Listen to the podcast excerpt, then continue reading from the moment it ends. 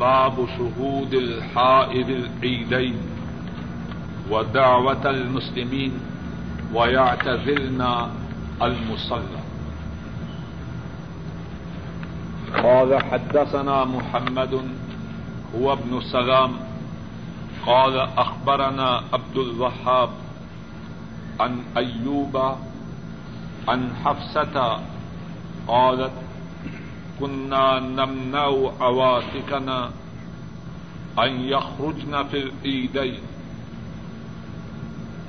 فقدمت امرأة فنزلت قصر بني خلف.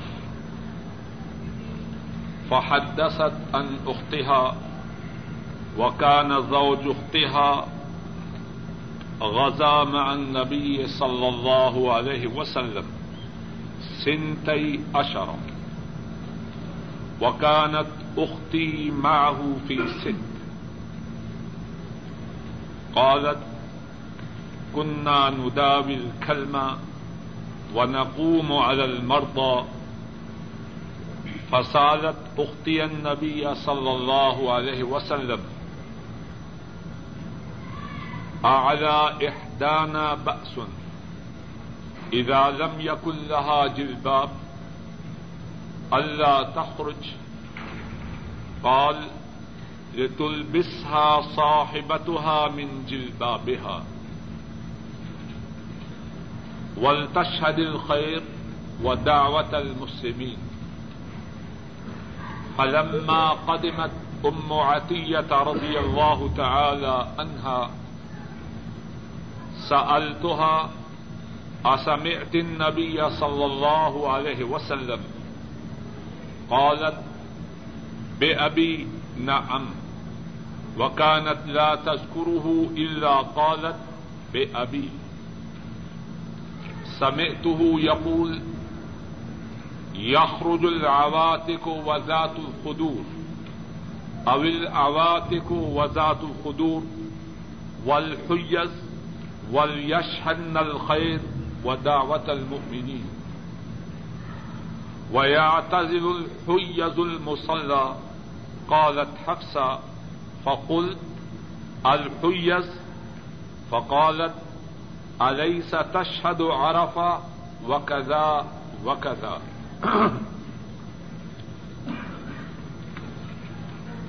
باب ہے اس بارے میں کہ حیض والی عورتیں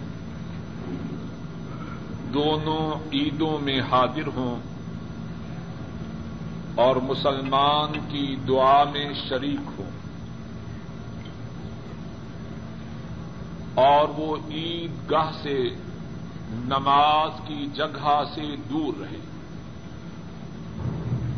امام بخاری راہ محلہ فرماتے ہیں، ہم سے یہ حدیث محمد نے بیان کی اور محمد سلام کے بیٹے ہیں۔ اور محمد نے کہا، ہمیں یہ حدیث عبد الوہاب نے بتلائی۔ اور عبد الوہاب ایوب سے اور ایوب حفصہ سے روایت کرتے ہیں۔ حفصہ فرماتی ہیں، ہم اپنی جوان عورتوں کو دونوں عیدوں میں نکلنے سے روکا کرتی تھی۔ ایک عورت آئی اور اس نے بنو خلف کے محل میں قیام کیا۔ اس نے اپنی ہمشیرہ سے یہ بات بیان کی اور اس کی ہمشیرہ کا خامن اس نے نبی کریم صلی اللہ علیہ وسلم کے ساتھ بارہ غزوات میں شرکت کی تھی۔ اور ان کی بہن وہ اپنے خامن کے ساتھ چھ غزوات میں رسول اللہ صلی اللہ علیہ وسلم کے ساتھ شریک تھی۔ ان کی بہن نے کہا، ہم زخمیوں کا علاج کرتی اور بیماروں کی دیکھ بھال کرتی۔ اور اس عورت نے کہا کہ میری ہمشیرہ نے نبی کریم صلی اللہ علیہ وسلم سے دریافت کیا، جب ہمارے پاس اوڑنی نہ ہو تو کیا ہم پر کوئی گنا ہے کہ ہم نہ نکلے؟ آپ صلی اللہ علیہ وسلم نے ارشاد فرمایا کہ اس کی وہ ملنے والی، اس کی وہ سہیلی جس کے پاس اوڑنی ہو، وہ اس کو بھی اوڑنی پہنا دے۔ اور اسے چاہیے کہ وہ خیر کو حاضر ہو اور مسلمانوں کی دعا میں شریک ہو۔ حضرت حفصہ فرماتی ہیں، جب ام عطیہ رضی اللہ تعالی عنہا آئیں تو میں نے ان سے دریافت کیا کیا تو نے نبی کریم صلی اللہ علیہ وسلم سے اس بارے میں کوئی بات سنی ہے؟ ام عطیہ نے کہا، میرا باپ ان پر قربان ہو۔ ہاں میں نے سنی اور حضرت ام عطیہ رضی اللہ تعالی عنہا وہ جب بھی نبی کریم صلی اللہ علیہ وسلم کا ذکر کرتی تو پہلے یہ کہتی کہ میرا باپ ان پر قربان اور پھر ام عطیہ رضی اللہ تعالی عنہا انہوں نے بیان کیا کہ میں نے رسول کریم صلی اللہ علیہ وسلم کو فرماتے ہوئے سنا۔ آپ نے فرمایا جو جوان عورتیں ہیں، پردے والی عورتیں ہیں، اور وہ عورتیں جو حیض کی حالت میں ہوں، وہ بھی نکلیں۔ اور وہ بھلائی کے موقع پر حاضر ہوں، اور مومنوں کی دعا میں شریک ہوں۔ اور جو حیض والی عورتیں ہیں، وہ نماز عید کی جگہ سے دور رہیں۔ حفصہ فرماتی ہیں۔ میں نے کہا، کیا حیض والی عورتیں بھی حاضر ہوں؟ تو ام عطیہ رضی اللہ تعالی عنہا، انہوں نے کہا، کیا حیض والی عورتیں ارفا کے مقام پر حاضر نہیں ہوتی؟ کیا وہ اس جگہ حاضر نہیں ہوتی؟ اس جگہ حاضر نہیں ہوتی اس باب میں امام بخاری راہ محلہ یہ بات بیان فرما رہے ہیں کہ وہ عورتیں جو ماہواری سے ہوں، انہیں بھی چاہیے کہ وہ عید عید کے لیے نکلے عید الفطر کے لیے بھی اور عید الاضحی کے لیے بھی۔ اور مسلمانوں کی جو عیدین کے موقع پر دعا ہے، اس میں شریک ہو۔ اور مسلمانوں کے نماز ادا کرنے کی جو جگہ ہے، اس سے کچھ دور رہے۔ امام بخاری راہ اللہ اس باب میں یہ بات بیان فرما رہے ہیں کہ عیدین کے موقع پر وہ عورتیں جو بیمار ہیں، جنہوں نے نماز ادا نہیں کرنی، وہ بھی عیدین کے موقع پر نکلیں اور مسلمانوں کی دعا میں شرکت کریں۔ ہاں جہاں نماز ہوتی ہے، اس سے قدرے دور رہیں۔ اور اس کے بعد امام بخاری راہ اللہ نے جو حدیث بیان کی ہے اس کی صنعت اور اس کے متن میں کتنی ہی باتیں ہیں۔ اس کی صنعت میں جو راوی ہیں، ان میں سے ایک راوی حضرت ایوب السختیانی ہے ان کے متعلق چند ایک باتیں عرض کرتی ہیں۔ حضرت ایوب السختیانی یہ بسرا کے رہنے والے تھے۔ اور امام حسن البصری فرماتے ہیں، سید و شباب اہل البصرہ ایوب۔ بسرا کے نوجوانوں کی سیادت ایوب کے لیے بسرا کے نوجوانوں کے سردار ایوب اور یہ ایوب رسول کریم صلی اللہ علیہ وسلم کی احادیث مبارکہ سے ان کو انتہائی تعلق تھا۔ انتہائی شیفتگی اور انتہائی قرب تھا۔ حضرت مالک راہ اللہ بیان فرماتے ہیں کہ ہم ایوب کے پاس آتے اور ان کے سامنے نبی کریم صلی اللہ علیہ وسلم کی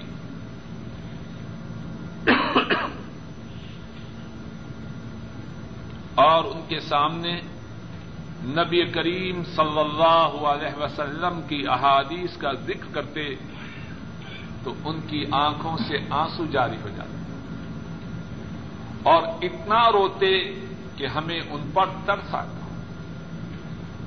حضرت صلی اللہ علیہ وسلم کی احادیث سے انہیں انتہائی زیادہ تعلق تھا۔ ایک اور بات، ان کے متعلق یہ بیان کی گئی ہے کہ انتہائی زیادہ با اخلاق تھے۔ باوجود اتنے بڑے عالم ہونے کے اور اللہ سے انتہائی زیادہ ڈرنے کے لوگوں کے ساتھ، ان کے معاملات، ان کے اخلاق انتہائی عمدہ تھے۔ حضرت حماد بیان کرتے ہیں کہ میں نے کسی کو اتنا زیادہ مسکراتے ہوئے نہیں دیکھا جتنا زیادہ مسکراتے ہوئے میں نے ایوب کو دیکھا۔ بعض لوگ جب ان کا دین سے کچھ تعلق ہو جاتا ہے تو وہ سمجھتے ہیں ہر وقت پیشانی پہ تیوڑی رکھنا اور نتنے پھولے رہے یہ دین کی علامت ہے، یہ بات درست نہیں۔ اور اس بات سے دین کو فائدہ نہیں، نقصان ہے۔ رسول کریم صلی اللہ علیہ وسلم، ان کے سینہ مبارک میں اللہ کی خشیت، اللہ کا تقوی سب سے زیادہ تھا۔ لیکن آپ کے چہرے پر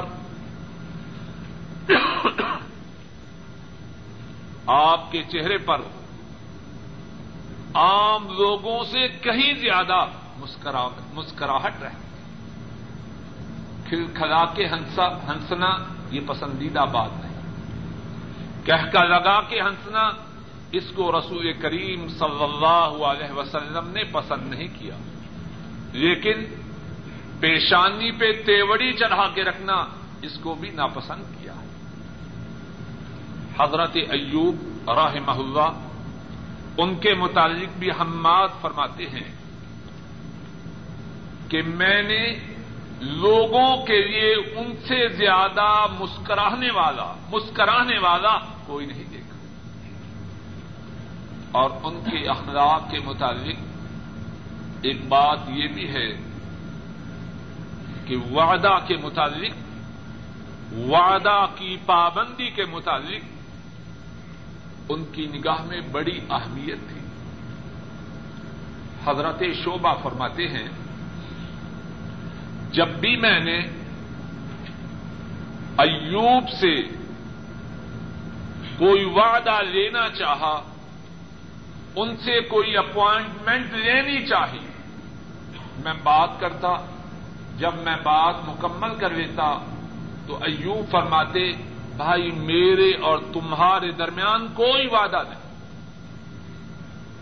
لیکن اس کے بعد جب میں اس موقع پر اس وقت پر، جس وقت پر میں چاہتا کہ وہ تشریف لائیں اور میری ان سے ملاقات ہو، جب وہ وقت آتا تو میں مقررہ مقام پر پہنچتا تو وہ مجھ سے پہلے اس مقام پر موجود۔ کتنا اہتمام ہے۔ وعدہ کرنے سے ڈرتے، ایسا نہ ہو، وعدہ کروں پورا نہ ہو۔ لیکن ساتھی کی طرف سے جو بات کہی جاتی، اس کی اتنی زیادہ پابندی کرتے شوبہ فرماتے ہیں کہ جب بھی میں نے ان سے وعدہ لینا چاہا، وعدہ نہ دیا، لیکن مقررہ وقت پر مجھ سے پہلے تشریف فرما ہوتے۔ آج کتنے مسلمان ہیں، وعدہ کرتے ہیں اور پہلے سے ذہن میں پروگرام ہے کہ اس کو پورا نہیں کرتا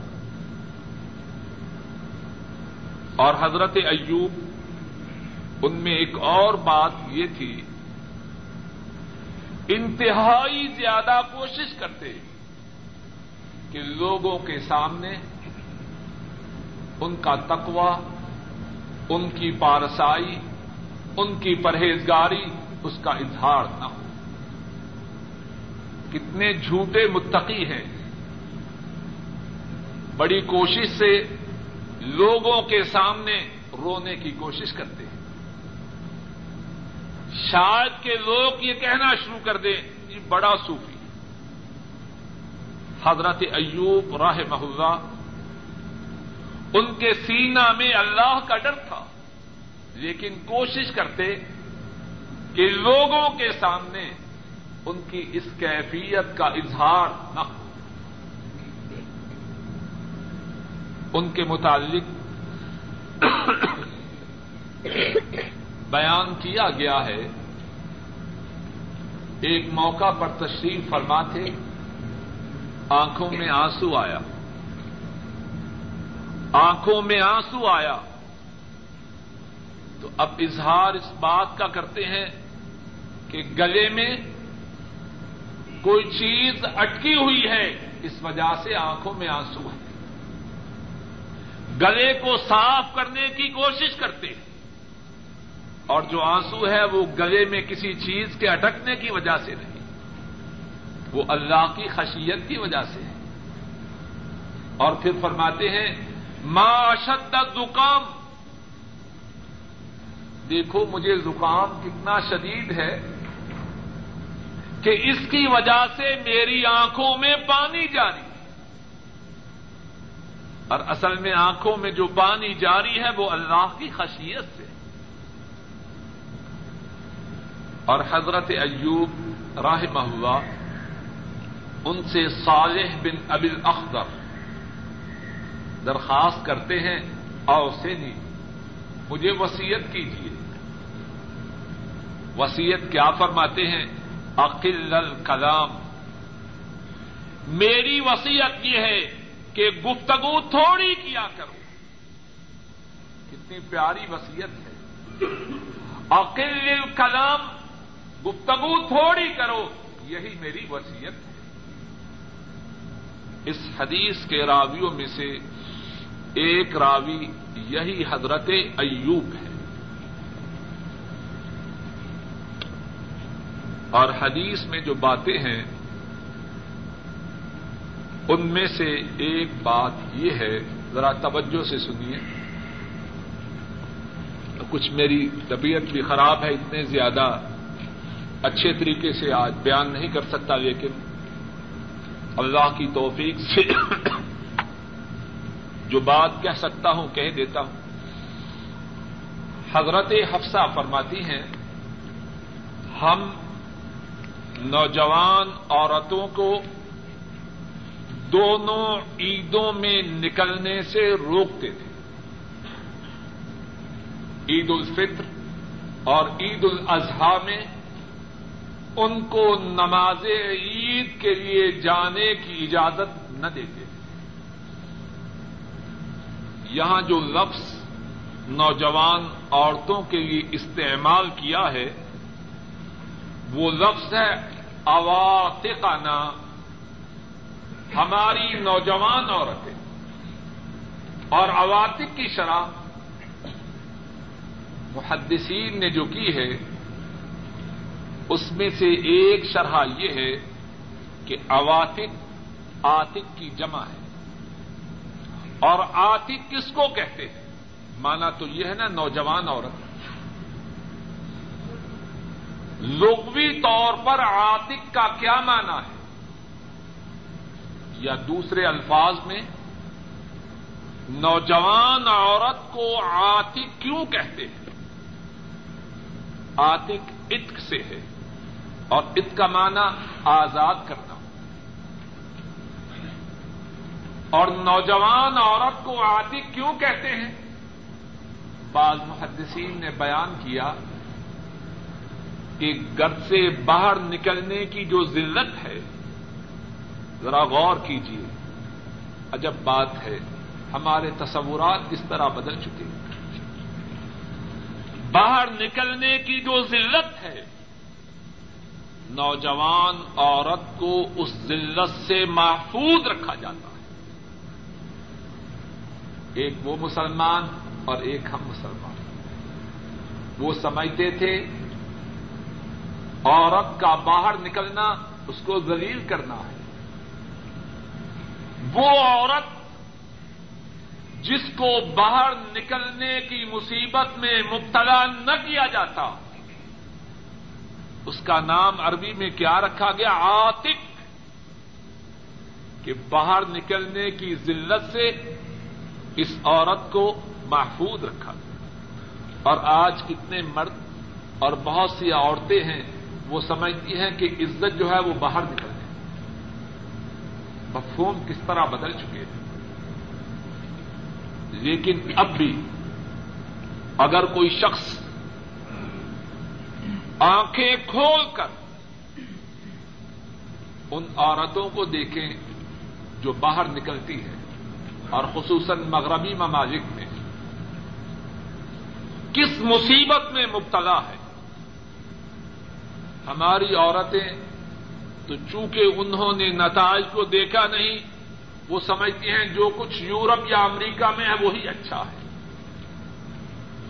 وہ عورتیں جو باہر نکلتی ہیں، سارا دن ورک شاپوں میں، فیکٹریوں میں، دفتروں میں مزدوری کرتی ہیں۔ پھر چار، پانچ، چھ بجے اسٹوروں پر جا کر کھانے پکانے کا سامان لاتی ہے اگر وہ ذلت نہیں تو اور کیا ہے؟ اور پھر نام دیتے ہیں کہ یہ آزادی ہے، حریت نسواں ہے۔ عجب انداز ہے۔ ذلت کا نام حریت رکھا۔ نام کے بدلنے سے حقیقت نہیں بدل سکتی۔ خنزیر کا نام بکری رکھنے سے خنزیر بکری نہیں بن سکتا۔ اللہ کی طرف سے عورتوں پر کتنا احسان تھا۔ باہر کے معاملات مرد سر انجام دے۔ گھر کی چار دیواری کے اندر جو معاملات ہیں وہ عورتیں ادا کریں۔ لیکن بعض نادان عورتوں نے اور بعض عورتوں کے دشمنوں نے ان کو گھروں سے باہر نکالا۔ بیچاری گھر سے باہر کی جو مصیبتیں ہیں وہ بھی اٹھائیں۔ اور جو گھر کی مصیبتیں ہیں، ان سے جان کیسے چھوٹ سکتی ہے؟ اب بچے کو جنم آدمی تو نہ دے گا۔ بچے تو عورت ہی جنم دے گی۔ بچے کو لمبے عرصے تک اپنے پیٹ کے اندر مرد تو نہ رکھے گا۔ اب عورت کے گھر رہنے کے جو تقاضے ہیں، جو مجبوریاں ہیں، وہ تو اسی کے ساتھ ہیں۔ نادان عورتیں وہ بھی گھر سے نکلی۔ اور ان کے دشمنوں نے اور بہت تک، بہت حد تک انہوں نے، جنہوں نے عورتوں کی عزت و عصمت سے کھیلنا چاہا، ان کو گھروں سے نکالا۔ اللہ نے ان کو گھر کی چار دیواری میں جو عزت و سکون عطا فرمایا تھا اس سے محروم ہوئی۔ کتنا عجب لفظ۔ یہ استعمال کیا آتک وہ نوجوان عورت جو باہر نکلنے کی ذلت سے محفوظ رکھی گئی۔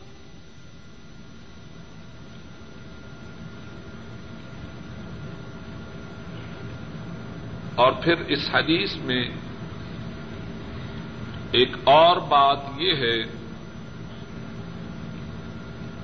حضرت حفصہ فرماتی ہیں کہ ایک عورت آئی جس کی ہمشیرہ ایک ایسے صحابی کی بیوی تھی جس نے نبی مکرم صلی اللہ علیہ وسلم کے ساتھ بارہ غزبوں میں شرکت کی تھی۔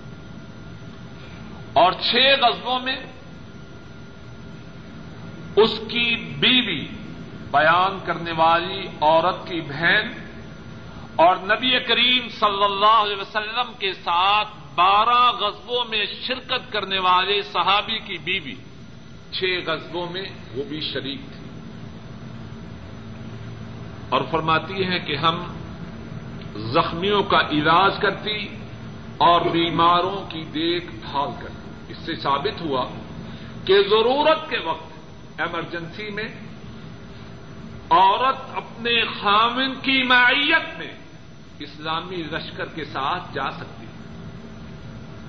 اور اسلامی لشکر کی خدمت کر سکتی لیکن بعض بدقینتوں نے جن کے سینوں میں کھوٹ ہے اس بات کو کہاں تک بڑھایا؟ اب فوج میں عورتیں بھرتی کی جائیں کہاں کی بات کہاں پہنچی؟ عورت شریک ہے کس کے ساتھ؟ اس کا خامد اس کے ساتھ ہے۔ اپنے خامن کی معیت میں لشکر اسلام کے ساتھ جا رہی ہے۔ ایک یہ جانا ہے، ایک نوجوان عورت کا فوج میں بھرتی کر کے نوجوانوں کے ساتھ جانا ہے۔ دونوں باتوں میں کیا مناسبت؟ ہے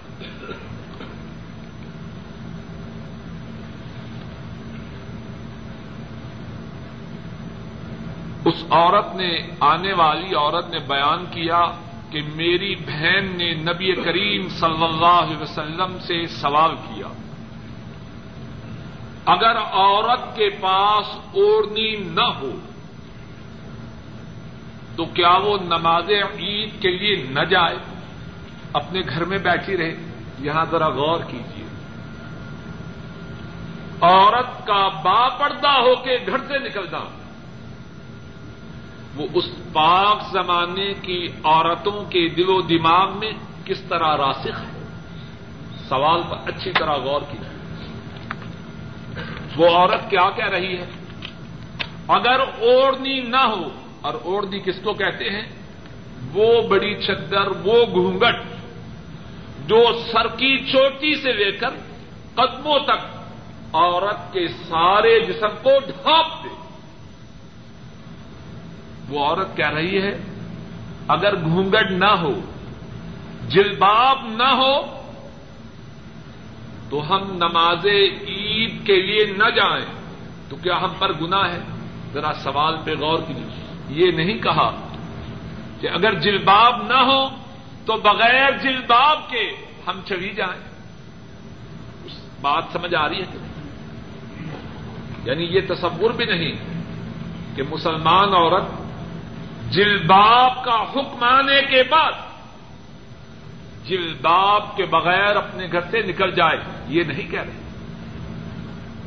سوال یہ ہے کہ اگر جلباب موجود نہیں، غربت کا زمانہ ہے۔ اور یہ ہم پڑھ چکے ہیں، کتنی عورتیں ایسی تھیں کہ ان کے پاس ایک ہی جوڑا تھا۔ ماہواری کے دنوں میں بھی وہی جوڑا پاکیز کی کے دنوں میں بھی وہی جوڑا